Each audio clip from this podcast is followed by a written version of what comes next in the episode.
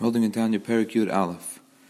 In the last Perik, in Perik we learned about the two madrigas of a tzaddik, tzaddik v'toivloi and tzaddik v'raloi, which was a tzaddik gomer and a tzaddik she'en gomer.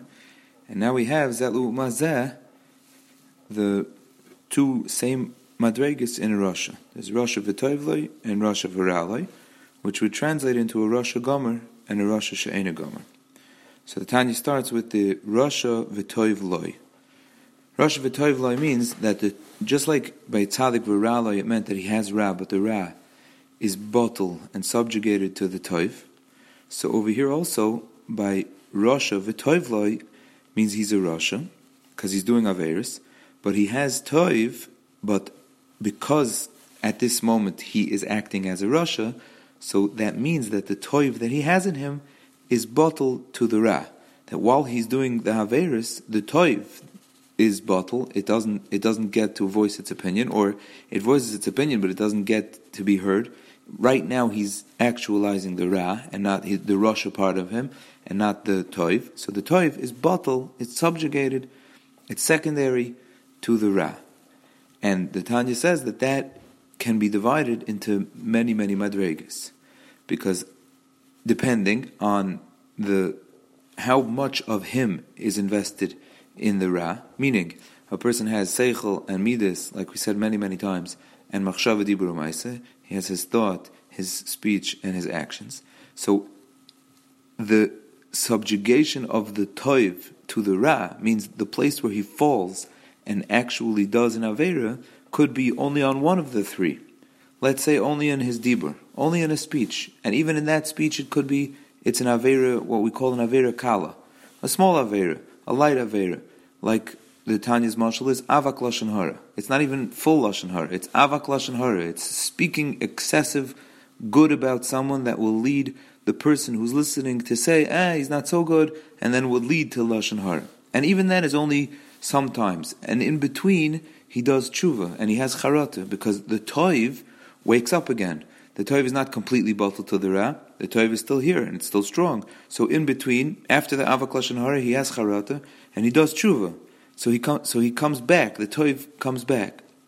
So, but still, as long as he's listening to the Tzad and he is speaking Avak Lashon Hara, so at that moment, he is called in the Madrega of a Rasha.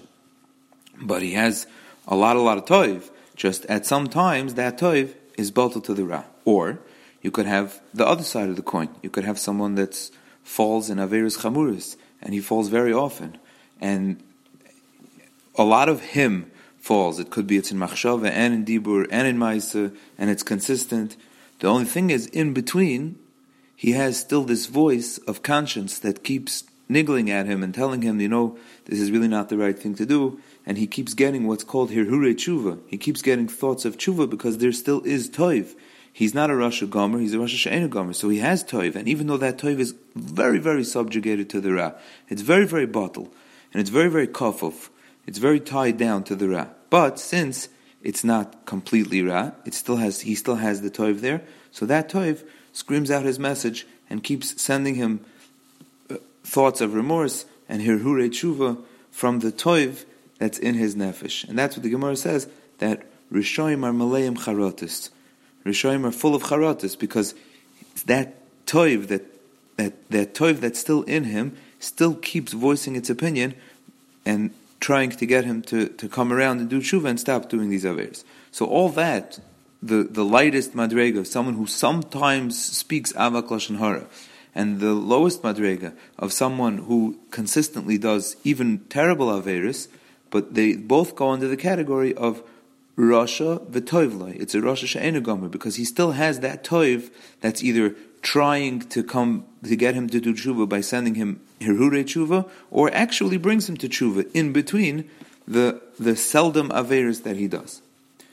And the Tanya says that most rishayim are under that category. It means anyone who does a chait for that moment is called a rasha, and most times it's under the category of v'toivloi that he still has the toiv in him. But someone who's chalila not mischaret at all, he doesn't have any charata, and he doesn't have any thoughts of tshuva at all, he is called a rasha viraloi. He's called a rasha that is completely ra. That means that, that the Ra in his nefesh is so is so strong that the toiv in him is not felt at all.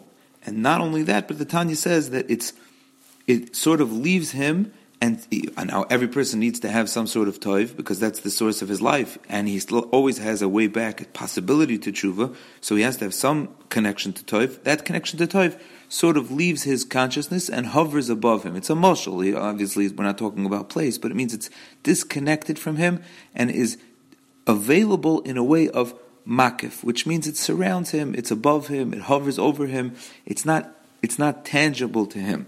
And the Tanya finishes, Ulechein Amr Azal Kol Be'asar Sharia. Chazal say that on every minyan, there's a shchina that rests, because even if it's a minyan of Rishoyim, if there's ten Yidden together, there is some, means as bad as they are, they still have that connection to shchina, because shchina would mean the, the holiness of Hashem that would be connected to them in a, in a, in a shchina way, not in a way that it's resting inside their neshama, but in a way of makif, in a way that's resting on them.